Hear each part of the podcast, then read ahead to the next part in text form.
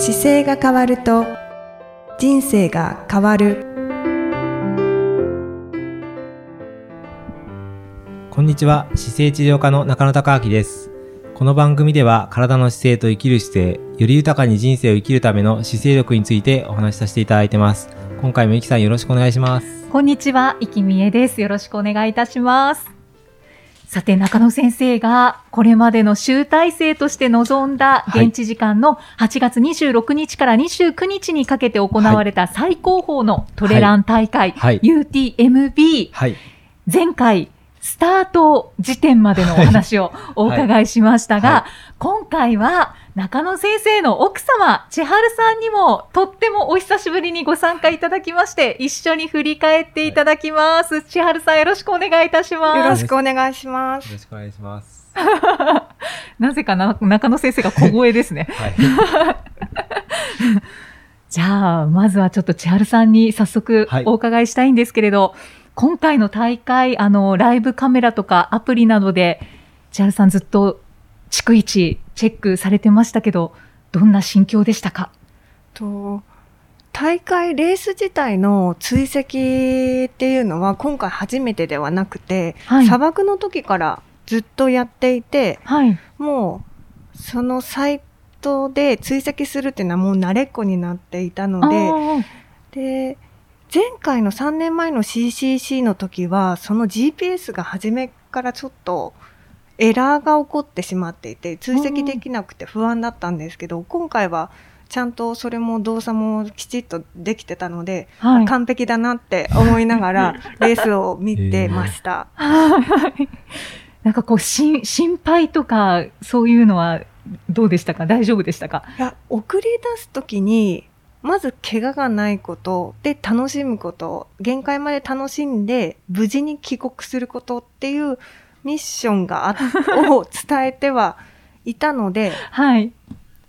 心配は砂漠をに慣れてるのでななんかあれば街の中だしあの救助が向かってくれるだろうっていうのがあったので心配はなかったですあ、ね。そうなんですね。はいええ結構心配していて、逐一チェックされてたのかなって思ってました。どっちかというとレース展開あを見て。てて、それ、あの、ポイントポイントでどのくらい時間がかかってるのかと、はい。で可能であればそこまでいけるのであれば、足切りではなくゴール完走してほしいっていうのがあったので、はいその時間が、あの、間に合いそうなタイムで、うんあの、ポイントをは、は、に入れてるのかを心配してました。中野先生、今のお聞きしていかがですか、あの、だいぶ応援のレベルが上がってきましたね。昔はなんか完走するかどうかを、あの、応援してくれてたような感じだったんですけど、あの、ちょっと、ちゃんと走れよっていうことだと思います。完走してくれよっていう。かまあ多分完走は絶対してほしいし、あの、もうできればもうちょっと早くゴールしろっていうメッセージが入ってたんじゃないかなと。私、実は、あの、まあ、1ヶ月に1はい。回、クリニックに診療はいはいに来させていただいてて、まあ、収録もさせていただいてるんですけど、千春さんが、その UTMB に中野先生がこう、練習とかをされてるうんうん。間、あの、なんだろう、そ、そこまで、なん、なんていうんですかね、興味がない感じなのかなと思ってたんです。はい。そんなにこう、話題にも出されてなかったので、でも実際にはものすごく応援されてたので、おー、やっぱり夫婦愛がと思って、拝見してました。やっぱりなんか、あんまりスイッチ入らなくて、日頃山に行ってたりとしても、あの、まあ、無事かなぐらいは思うんですけど、はい。大会は大体どの大会でも、そろそろは始まるなっていう、5時間、6時間前ぐらいから、げ現地が何時にスタートだから、日本時間はあって、あの、アプリで、あその、うんと、今回シャモニーの時間と天気のアプリを入れて、うんこう見合わせながら始まって、あ、そろそろスタートだっていうのがスイッチ入る。あのギリギリにスイッチ入るっていう。あ、そういうことだったんですね。そうですねう。ん。そんな千春さんの応援もありながら、はい中野先生スタートされて、あの、応援されてこう、現地で声をかけてくださった方もいらっしゃったんですよね？そうです、そうです。あのーこの大会の前の日にですね、来ていただいて、で、オランダから僕の患者さんだったり、ポッドキャストのリスナーの方で、あの、ご家族で来ていただいて、はい。さ佐藤さんって言うんですけど、はい来て来ていただいて、あの、お子様と一緒に応援してくれたりとか、走り出してすぐのところで、あの、応援してくれました。いやー、はい。嬉しいですよね。まさか来るとはって思いますよね。本当ですね。あの、行きたいとはおっしゃってたんですけど、本当にお会いできるとは思わなくて、で、向かってますっていう連絡ももちろんいただいてて、で、あ、本当に見えたから、じゃあご飯でもって言ってご飯一緒に食べさせていただいて、で、応援の、レースの初めの方も応援してくれて、僕は多分早くゴールできればゴールでもお会いできたんですけど、ちょっと戻らなきゃいけない用事があって、はい。最後お会いできなかったんですけどね。でも、来ていただいて、オランダから1000キロぐらいかな、う車で。わはい。ーいや、お会いできたのが良かったですよね。本当は佐藤さん、その時ありがとうございました。はい。ねで、そんな応援もあったんですけれども、うんチャールさんもびっくりの、あの、捻挫を されそう、たんです初よね。めね、あの、そう、僕スタートして少ししてる頃に、写真撮って結構走ったんですけど、なんか油断して、ちょっとした多分木の根っこかなんかで、捻挫っぽくししてて、はい。たまによくやるんですけど、あ、そうなんですね。たまにやっちゃうんですよ。僕、あの、いろいろ原因はあるんですけど、基本的に今回も振り返ると、写真を撮りながら走ってたっていうのが一番の落ち度で。そうなんですよね。それで捻挫して、あ、やばいなと思って、それが残り165キロとかあるって段階だったんで、これ、あ、165キロちょっと先にハンディもらっちゃったなと思いながら、まあでも、まだ走れてるからって言って、もう順番に自分で動作確認していくんですけど、はい。あ、この動作痛くない、この動作痛くない、大丈夫だ、大丈夫だとかってやって、で、今度どこで処置するかっていうのが頭の中にずっとありながら、はい、はい。これをテーピングをちょっと巻いた方がいいのは分かってるけど、どこのタイミングで巻こうかなっていうのがずっと頭の片隅にありながらレースをスタートしたって感じです。うわー、はいそんなスタートって どうなんですか？なんかちょっと気持ち的にへこみませどうんなかんだろう。でも、そうですね。まあ、多分、日本の大会で、あの、何回もあるやつだったら多分、まあ、や、休むんですけど、今回のみたいに、その、下、出れ、出れるかどうかわからない大会だったのと、まあ、海外まで来てるから、まあ、とりあえず足切りにかからない限りは、あの、はい。生き続けようっていうのはそもそもあいつもあって、う僕、どの大会も自分で辞めるかどうかは決めないことにしてて、ああ、そうなんですね。大会側がここで終わりですよって言われるまでは前に行こうと思ってたんで、ななので、あとはどのタイミングで処置すると悪化せずにいけるかっていうので、まあ、早い方がいいんですけど、はい。あの、全体のその初めのこの大会って、エイトの関門が初めちょっときついんですよ。うーん。で、三つ目の、えーっと、コンタミンっていうところまでの制限時間がかなりタイトになってるんで、はい。そこまでだけちょっと抜けないと、あの、厳しいのが分かってたので、でそのコンタミンにたどり着いた時にちょっと処置したっていう感じで。そうだったんですね。それが11時、まあ、ぐらいだったんで、はい。まあ、捻挫してから4時間ぐらいはそのまま走ったんですよね。はい。いやー、はい。走りましたね。はい。で、まあ、一度目の夜を迎えるわけですよね。はいはい。で、そこでやっぱり眠気がきますよね。そうですね。この初日も、まあちょっと眠気があったんですけど、まああの、なんだろう、いろいろ話しかけられる、あの、この大会って面白くて、ナンバーに対して後ろにこ国の名前が書いてあるのがついてるんですよね。はい、はい。それを見て走ってるから、あの、はい日本のマークがこれなんかそうなんですけど、こうやってマークついてるんですよ。おー、日の丸が。その日の丸の漢字ついてますねに名前がついてるんで、うんうんうん。で、自分が、あの、日本人であることと名前がこう書いてあるじゃないですか。だから呼んでもらえたりもすることもあるし、日日本の方だとこんにちはとかって言ったら、まあ相手がわーって言ってこんにちはって言ってくれるんですけど、ええなるべく僕これ見たら声かけるようにしてて、はい、はい。あの、106カ国の方がこう来てるんですけど、まあ日本語使える方って、その中でも限られてるじゃないですか。そうですあまあね。このマーク見たら声かけようと思って、うんうんうんうん。声かけながら行ったっていう感じで、じゃあそれで眠気を飛ばしながら。そうです。お互いになんか喋って、どうし、どこから来たんですかとかっていうと、でまあ、日本のマークついてるんですけど、実は日本じゃなくてパリに住んでるとか、あドイツに住んでるんですよとかっていう方もたくさん見えて、アメリカ、アメリカ人のと結婚して、アメリカ人、アメリカのマークついてるけど、名前が純子さんっていう方で、はい。あ、日本語喋れるんだっていう人もいましたし、あ、そういうのちょっと楽しいですね。そうですね。それで声かけられるように一応これがついてるんでね。いろんな国の方がいるから。はいはい突然、こんにちはって言われる時もあるし、あ あごちそうさまでしたって言われた時もありましたね。ー 何に対してなんか多っていう感じ。分、あの、日本に行ったんでしょうね、その方は。かつて。はいはいで、覚えてた日本語で言ってくれて、まあでもそれでも嬉しいですよね。そんな感じの話をしたりしながら、喋っていく時は眠くなかったんで、うんうんうん初日はなんかそんな感じで、眠気はだましだまし。一度目うのんその夜を超えるというのは、これまで大会とか何か練習ではやってます。やったことあるんですよね何回もやってます。24時間とかは普通に動いてるし、はいはい。はい。じゃあそこはなんとなく感覚もあって。1夜目はね、初日が18時なんで、もうギリッギリまでなるべく寝ようとしてるので、はい。あの、寝ても寝ても寝ようとしてるぐらい手前、結局宿出てるのが4時に出てるんですけど、そこまでの間に結構横になってゴロゴロしたりとか、ああ。調整をしてたん12ですね。時、そうですね。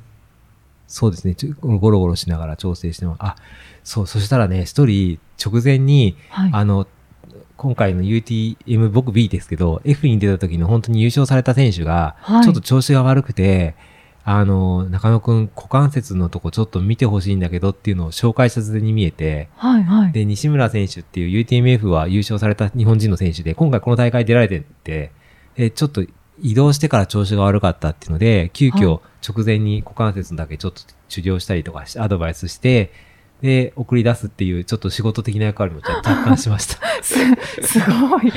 す突然の。そう、突然なんか調子が悪かったみたいで、なんかお役に立ったみたいで、その後すごく調子よく走れたっていうのを最後もおっしゃってて、ああ、そうなんですねで。その方が、じゃあ最後、あの、ゴゴールしたら感想お祝いして乾杯しようねって言ってくれたから、僕もそれを、あ、じゃあこれ絶対ゴールしなきゃいけないなっていう気持ちもちょっと出てきて、ああ、はそれを励みい、に。そうですね。はい。でもさらりと言ってますけど、UTMF の優勝者がいたんですね。そうそうそう、優勝者です。優勝者の方なんかはもうそこに、あの、招待していけるから、ああ、そういうことなん無ですね。条件でいける状況がやっぱり整ってて、うんうんうん。ただ、あ、全然違いますよ、タイムは。僕がゴールした時間とは。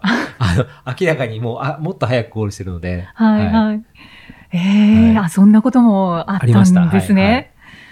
ええで、まあ、ね、一夜目を、はいこう、まあ、無事はい超えて、はいでも朝日が出てきたところで、はい。2回目の捻挫をされたんですよね。そうなん ですよもう千春さん苦笑い。大体、あの、捻挫するときは、そう、パターン決まってて、あの、はい油断してるときなんですよね。でこれ一回怪我してるから、まあ、き気をつけてるはずなんですけど、あの、大体調子良くなってくるときと、あの、忘れてるときに気が散ってて起こるので、はい今回もやっぱりカメラ撮ってて怒ったから、あ、やっぱカメラダメだなと思って、そっからカメラやめて、はい。で、すごい気をつけて次のエイドでまた処置するんですけどね。はい。2回目はさすがにちょっとまずいなって思いますよね。2回目は、そうです。あの、僕自分でその、捻挫を治す仕事もし、もともと柔道整復師ってそういう仕事なんで、あの、ゲージが頭の中にあって、はい。10段階が最もきつい捻挫だとすると、あの、まあどれぐらいかなって頭の中で測りながらやってるんですよ。で、今回初回が3ぐらいだったんで、で、それが、まあ4とか5に悪化しなければいけると思ったけど、2回目やった時に、ちょっとこれ 5の兆しが見えてきてるからまずいなと思って、で、4であればいいけど、まあ6、7って言ったらもうやめようと思ってたんですけど、でそれで、ちょっと早めに処置して、で、テーピングを自分で持ってたやつを巻いたんですけど、何回も捻挫すると思ってないから、うん持ってる数のキャパがギリギリになってきてて、はい。で、メディカルのところでこういうのないかって言ったら、ないって言われて、で、メディカルの人に見せたら、これ全然問題ないから、まだいけるよって言うんですけど、はい。まあ、そそれ、それはね、リタイアする人専門で見てるから、全全然ダメなケースだけ見てるので、で、僕の中からすると、これこのままやり続けると、ど悪くなるラインとの境目があって、はい。かそれが安全圏内でいけるようにだけ一応処置して、巻いていって、で、様子見ながら行ってる感じでしたね。結局最後までの中で3回ぐらいテーピングを巻き直したかな、自分で。はい。あの、千春さんとテレビ電話を何回かされたと思うんですけど、はいはいはね、千春さん、捻挫のことを聞いたとき、どんなお気持ちでしたか？とあの前の CCC の時にであのた大会が砂漠と違って Wi-Fi 下であるので、はい。携帯とか持っているので、連絡はあの一方的には取れるので、うんうんうんあの一応メッセンジャーでずっと応援のメッセージは送り続けてて、はい。それがき、あ、で、その CC の時は連絡急にかかってきて、もう限界を迎えそうって言われたので、うんあの、連絡かかってくる時は大体ダメな時なので、あ今回前半部は電話かかってきたりとかしてなかったので、いい感じだなって思って、だけれども、ポイントであまりにも時間がかかってる時があって、はい。で、見てたら、メッセージを見れたら、急に既読になって、はい。連絡かかってきたら、あ、これやったなって思って、何かあったなと。や、や、やったなって思って、まあでも、あの、うんと、一応柔道整復師で、あの、外傷とかのプロなので、はい。まあギリギリの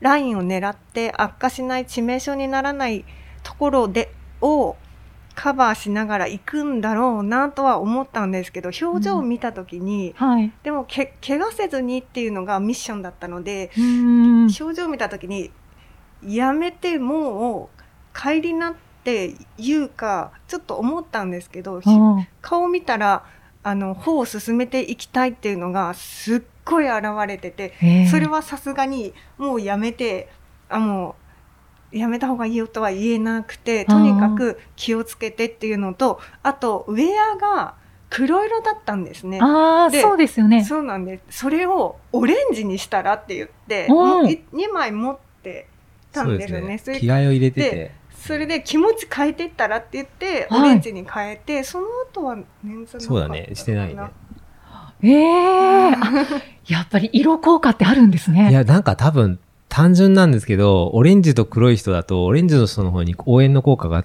エールが飛んでくるんですよ。それだけだと思います、多分。僕、あの、人のエネルギーもらって走ってるところがあるから、応援もららうと元気になるっていう、単純に。しかもそのアドバイス、千春さんだったんですね。で、さだでも着替える道具は、その先の車夜っていうとところにしか置いてなかったんで、はいそこでまあ着替えようと思ってたのを、まあ、着替えるって決めたっていう感じですね。うーん。はい。そうなんですね。じゃあ、テレビ電話が来た時は、まあ、テレビ電話でお話しした時は、まあ、千春さんは何かあったなっていう。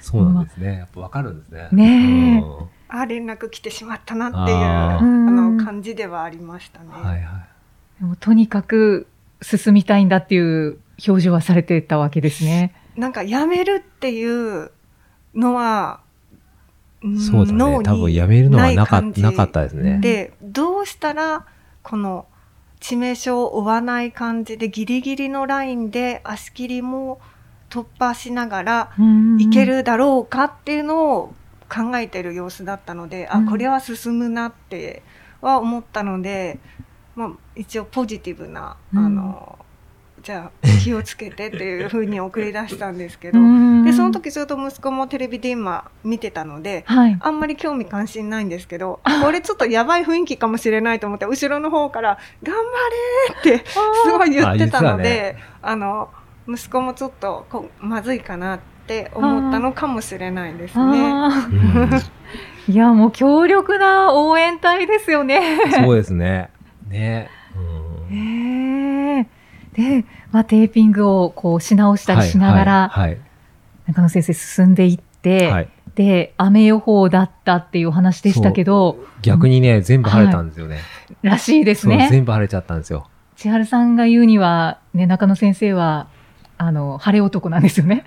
大体持ってるんですよね。あの、まあ、天気良くなるかなとは思ってたんですけど、それまでが雷雨の予報がずっとずっと続いてたので、はい。でも、本当レース始まるってなった途端に天気変わったので、よねうんやっぱ持ってるなって思う。ですよね ちょっと暑すぎたみたいです。そう、そうですよね。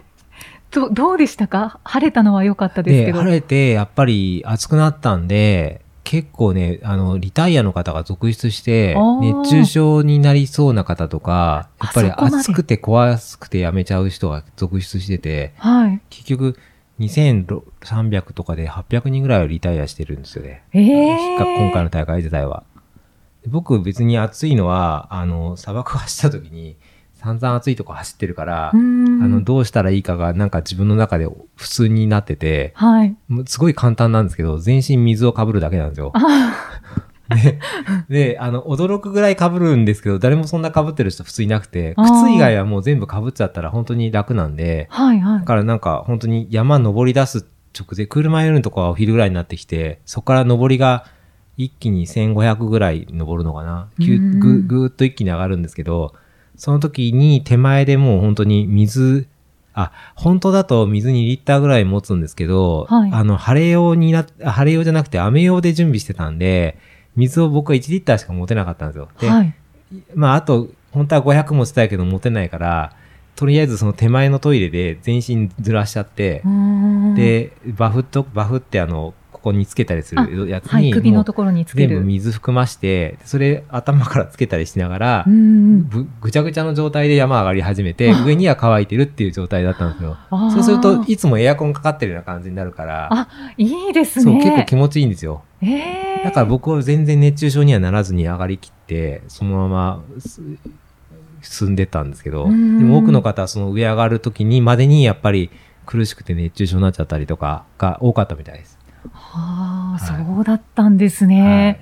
まあ、熱中症対策はできましたけはいど、そうですね。そこでボス山が登場するんですよね。はいはいはい。はい。フェレ峠。はいはい。はいはい。ここはいかがでしたか？フェル峠はやっぱりね、なかなか登りきつかったですね。本当にうんなんだろう、いつも前 CCC で登った時も、長いなと思ったんですけど、本当に長いんですよね。長いなと思ってからがまたぐーっと巻き込んできて登るんですけど、で今回、あの、雨予報がじゃなかったから、はい風がほんと冷たいだけなんですけど、でも体感気温は多分5度ぐらいなのかな。風が強くて、で、もう雪が降ったりする峠なんで、はい。場合によっては全部防寒着なきゃダメですよって言われるような峠だったんですけど、まあなんとか寒いぐらいで済んで、うわーも、持ってますね、やっぱり、千春さん。でもねあのニット帽と、ニット帽とか手袋つけたくなるぐらい寒いんですよ。本当にあ動いててもええなかなか厳しいもう止まった環境ですね。瞬間に本当に寒いので、そのまま動き切ってに降りていく感じなんですけど、うんうん下るときはやっぱり捻挫をしてるので 下りがね、手強かったんです。そうですよね下りがそ。こから、ベレ峠から20キロ下り全部下るんですよ。に20キロ？うん20キロ下るので、日本だとちょっとない感じですけど、はいひたすら長い道をずっと降りていくんですけど、その下りがやっぱりどうしても痛みが出るから、はい。あの、く下りに対してすごい上手になりました。もう、とにかく痛くないように、どうやってしたらつけるかっていうのを考えて、もう、とにかくちっちゃなジャンプを、真上にジャンプして着地するのを短くすれば衝撃少ないじゃないですか。はいはいで、。それでいかに降りていくかっていうのを研究して、あの、かなり下りが上手くなった気がします。本当ですか？それは、それは良かったです。あ、そうなんですね。じゃあ、はい下りもなんとかはい研究もしつつ、はい。うまくはい下り切って、はい。ただ、うん。ね、本当にいろんなことが起きますよね。はい。はい次は二度目の夜がやってくるわけですよね。ね。二度目のこ夜は。れがね、ちょっと初体験の感覚で、そうですようね。ん、あの、多分ね、半分、捻挫してと足を気にしてたっていうのもあるんですけど、はい。気疲れと2回目の夜っていうのが2つあって、2回目の夜自体は UTMF で日本でも体験してるんですけど、はい。当時日本人だらけだから、うん誰と喋ってもコミュニケーション取れるじゃないですか。はい。これ取れないんですよ。で、喋る相手がいなくなって、かつ自分がつ疲れてると、どうしようもなくて、で、ちょっとスピード上げていくっていうのを初めやったんですけど、はいそのうちなんか登ってく、登り坂になると眠くなってくるから、ななんかふらふらふらふらしながら行ってて、で、そ、それが大変でしたね。そう二日目の夜は。ですよね。気づいたら、こう、ちょっと意識が飛んでるとか、そういうそうそうそう感じですか？そうです。で、で、なんかこう、なんだろう、横が崖で自分が行かなきゃいけない時にフラフラすると落ちるじゃないですか。うわ、こで怖怖いいんですけど。で危ないなと思って、で、僕その大会中に2人滑落滑落してるの見てるんですよね。目の前で。えー、そう。で、それなんでかっていうと、みんなぼーっとして走ってる時に、横から抜きますって言った時に、山側に抜く選手が来て、左谷側に抜かれる選手が、引っかかって落ちていくっていうのを2回見たんですよ。今回の大会中に。本当ですか？で、もちろんみんなそのなんか落ちても、上がってく来て普通に走り出すんですけど、はいでも2回普通に滑落してるの見てて、うわーで、ああ、やっぱりこれ、避けるときは自分は山側に避けようとかって思いながら、なんか、ただそのフラフラっとしたときはどうしようかなと思って、はい。で、一回止まって寝てみようとかって思っても、なんか興奮してるから、止まったら止まったで目が覚めるし、ああ。なんかそこに眠さに対してのなんかね、マネジメントがちょっとまだできてない感じでしたね。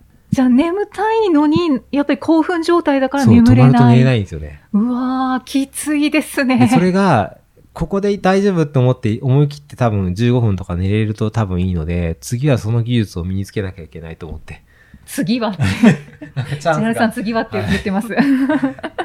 でそれがなんか多分コツつかめればいいので、で、今回はね、脱出した方法は音楽かけたんですよ。あのああ、スマートフォンは必ず必需品の中にみんな持ってるんですけど、はい。そういえば音楽かけた時に砂漠で音楽かけながら歩いた時眠くなかったなと思って、勝手に自分でこう音楽かけて、で、スピーカーを自分側にして入れてかけたら自分聞こえるじゃないですか。はい。で、そしたら目が覚めて、あはい。やっぱ音楽いいわと思って、で、音楽をかけて、あの、朝日を迎えたので、なんとかそこからは走れましたけど。うわー。ちょっとその夜の状況、千春さん改めて聞いていかがですか？滑落とかありえないですよね。本当に。ちょっと、なんか、心配になってきました。今更ながら。次はって言ってるので、ちょっとまた辛労がやってきそうですね。そうなんですよね。ねはいまあ、音楽を聴いて、はい夜を乗り越えて、で、最後にボス山がこう立ちはだかるんですよね。そうですね。もうでもそこのさい今回最後のボス山に上がるときは、あの、もう一回上がってるのもあったし、あと余裕が、時間的に余裕があったので。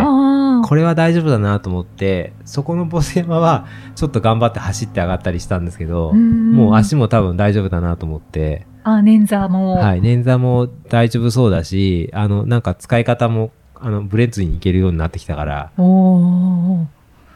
うね、そういう感じで最後は結構走れました。わここだけはあ、で、45時間、はい。49分30秒で制限時間内に、すね。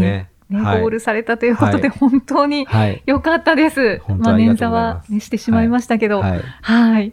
千春さんが一番安心されましたね。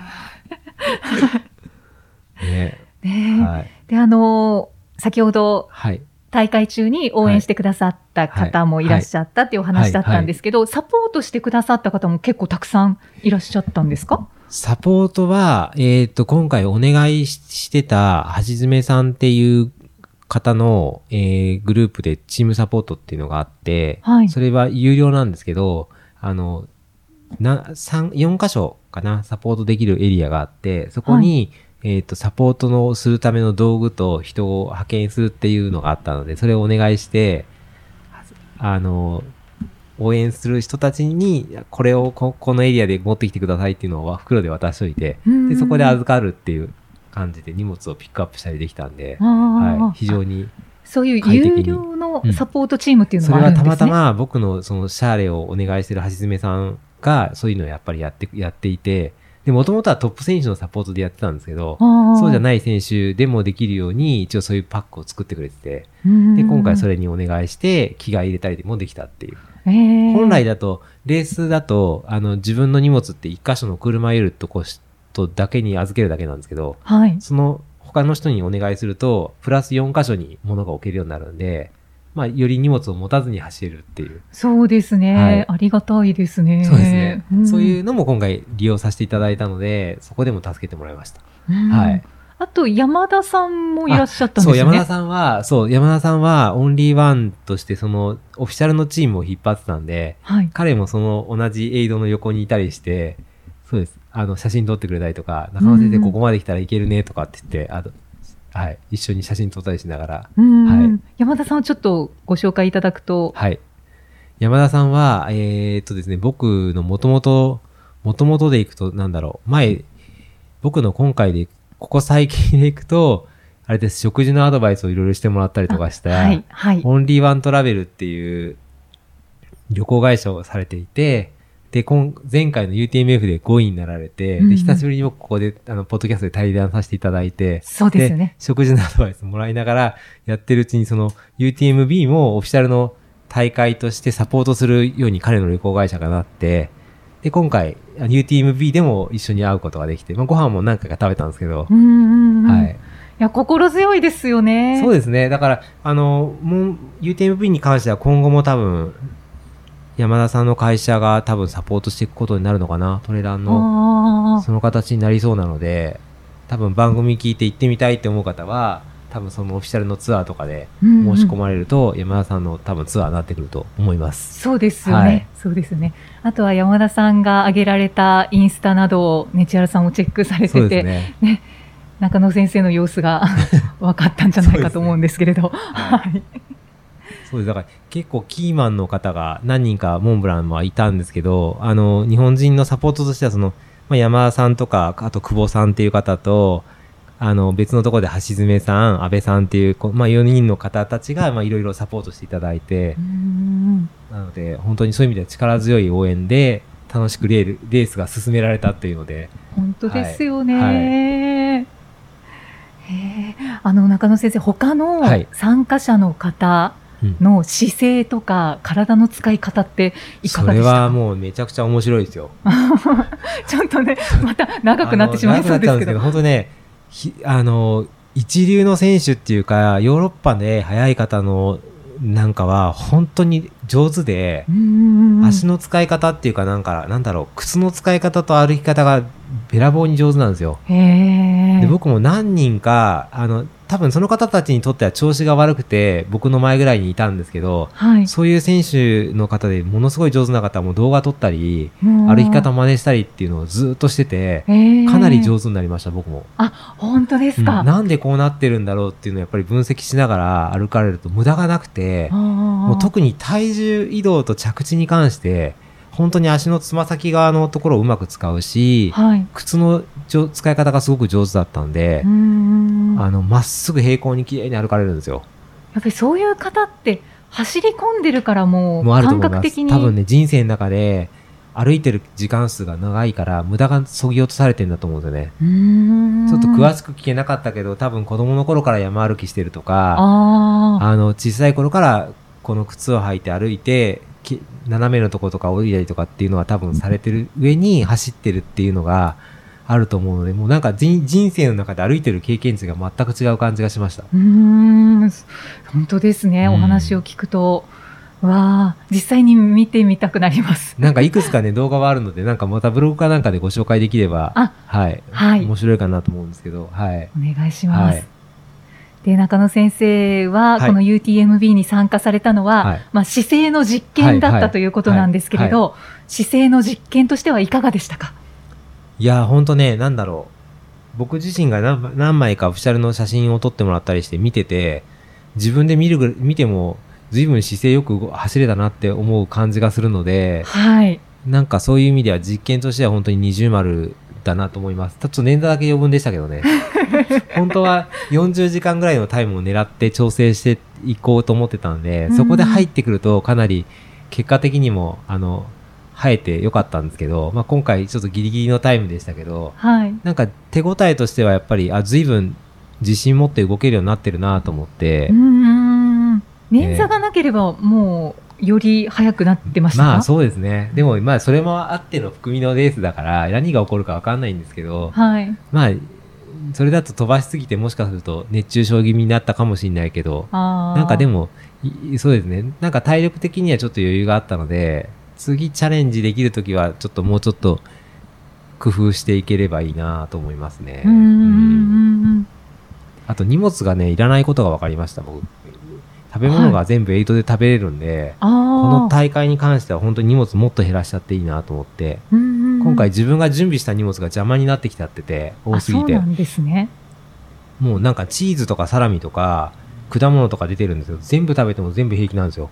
あの、一般的には食べれないから自分の荷物持ちましょうって言われてたんですけど、はいどうも僕、レモンもそうだけど、レモン、オレンジ、リンゴ、それからスイカとかクッキーとか、もう食べても全然平気で、はい。で、ちょっとクッキーと、クッキーとクラッカーだけは食べると眠くなるからやっぱり糖質ここいらないなと思って、はい。でサラミとかチーズとか食べても全然平気だったんで、ああ。あなんか補給食ヨーロッパの大会もしかするとかなりいらないのかもと思いながら、そうなんはい、ですね。すごい勉強になりました。本当ですね。はい い、ろんなことをはい 体験されて、はいい、や本当に 改めてお疲れはい、様でした。はい。で、あのー、千春さんもずっはいとお話を聞いてくださっていましたが、は千春さん一番近くで、あの UTMB のその準備段階から中野先生をあの、食の面で特にサポートをされて見守ってこられたと思うんですけれど、振り返ってみていかがでしょうか？で、あ、大会戻ってきたので、もうケトいいのかなと思って、はい。初日のか帰ってきてすぐのお弁当、お昼のお弁当をしれっと、お、あの、ご飯入れたんですよね。はい。そしたら食べる瞬間に、ああ、ご飯入ってるって言われて、はいあ、低糖質まだ続けるんだなと思って、次の日からはちょっと低糖質べお弁当にはい、戻したんですけど、まあそういったのでも体重のコントロールできたりとか、まあ、うんとか、体、あの、山の、あの、練習、あの、お友達とかが結構サポートをしてくださって、はいあの、い。ろいろさせていただいてたので、まあでも、無事に、無事にちょっと捻挫は2回しちゃいましたけど、うんなんか正しい姿勢があれば何でもできるっていうのを今回またあの中野孝明実証できたこととあとライブカメラを見ても全部めっちゃ笑顔なんですよね。それで、あと、あの、オフィシャルの写真が上がってきたのを見ても、め何この笑顔みたいな、走ってないんじゃないぐらいの笑顔だったので、はい。まあ、うまく体を使えば、あの、楽しめるのではないのかなっていうのをまた皆様に、あの、うんお伝えできるかなって思って、今回また、あせ成功かなとは思って、やれやれって思ってます。し 姿勢はどうでしたか？中野先生のを見て。あ、もうすごい美しかったです。なんかもうなんか姿勢良すぎないみたいな。ねびっくりしました。ライブカメラのね、僕もびっくりしてました。あんなにいいと思ってなくて、見ててこんなにいいんだなと思っで、て。ライブカメラで見てると、フォルムでわかるんですよね。姿勢の、あの、ポジションで、ちどんなに小さくても、あ、これ長野高明だって思って、あの、多分姿勢がすごく美しかったので、探しやすくもあありました。本当ですよね。あの、Facebook に載せてらっしゃっはいはいたオフィシャルのはい写真も、なんでこんなに姿勢がいい自のかなっていう。分でもびっくりしました。うん。そう、本当によくできてました。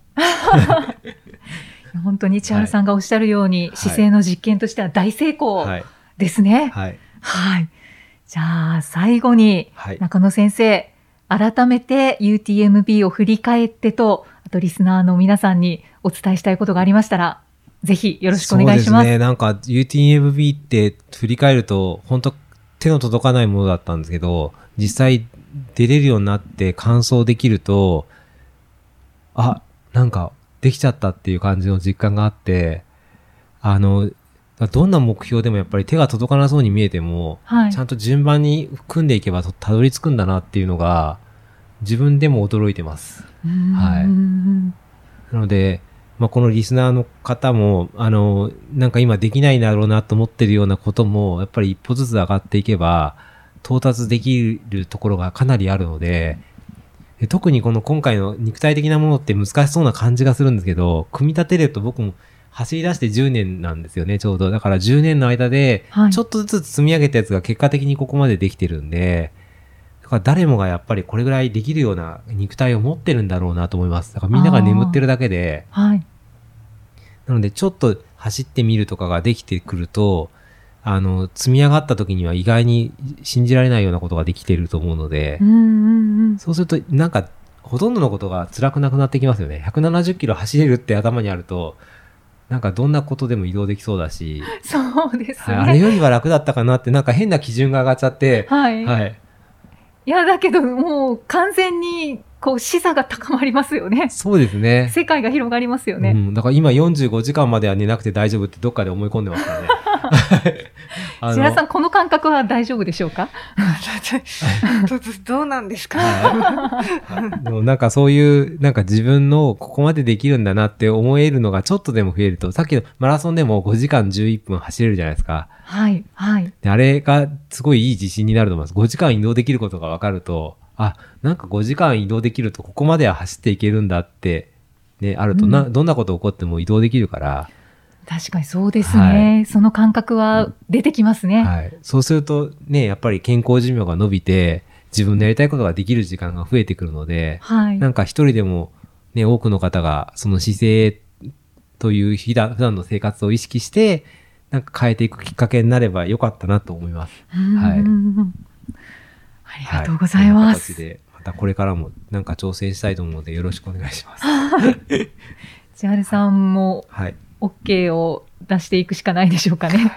いや勝手にしちゃうのでね。ああの、あの、事後報告なので、あの、また、あの、まあ、次は、あの、53次そうですね。そうです一旦ね53次がありまますね。はい。スタートを切るので、うんはい。また応援お願いいたします。はい、はいもう配信の時点では始まってますね。始まってますね配信の時点では第2回目が週末に待ってる感じです。ですね、はいそうですね。平塚スタートかな。はい。はい。はい。参加したいという方は、はいぜひ、ぜひ、よよろしくお願いします。ろしくお願いします。まというた、ことで、ははいい。また次回も、はい。キさんとお送りしていきたいと思います。今回は千原さんありがとうございました。ありがとうございました。ありがとうございました。はいありがとうございました。この番組では姿勢や体についてのご質問そしてご感想をお待ちしておりますご質問とともに年齢体重身長性別をご記入の上中野生態東京青山のホームページにありますお問い合わせフォームからお送りください体を見直す時間は人生を見直す時間である姿勢治療科の中野孝明でした。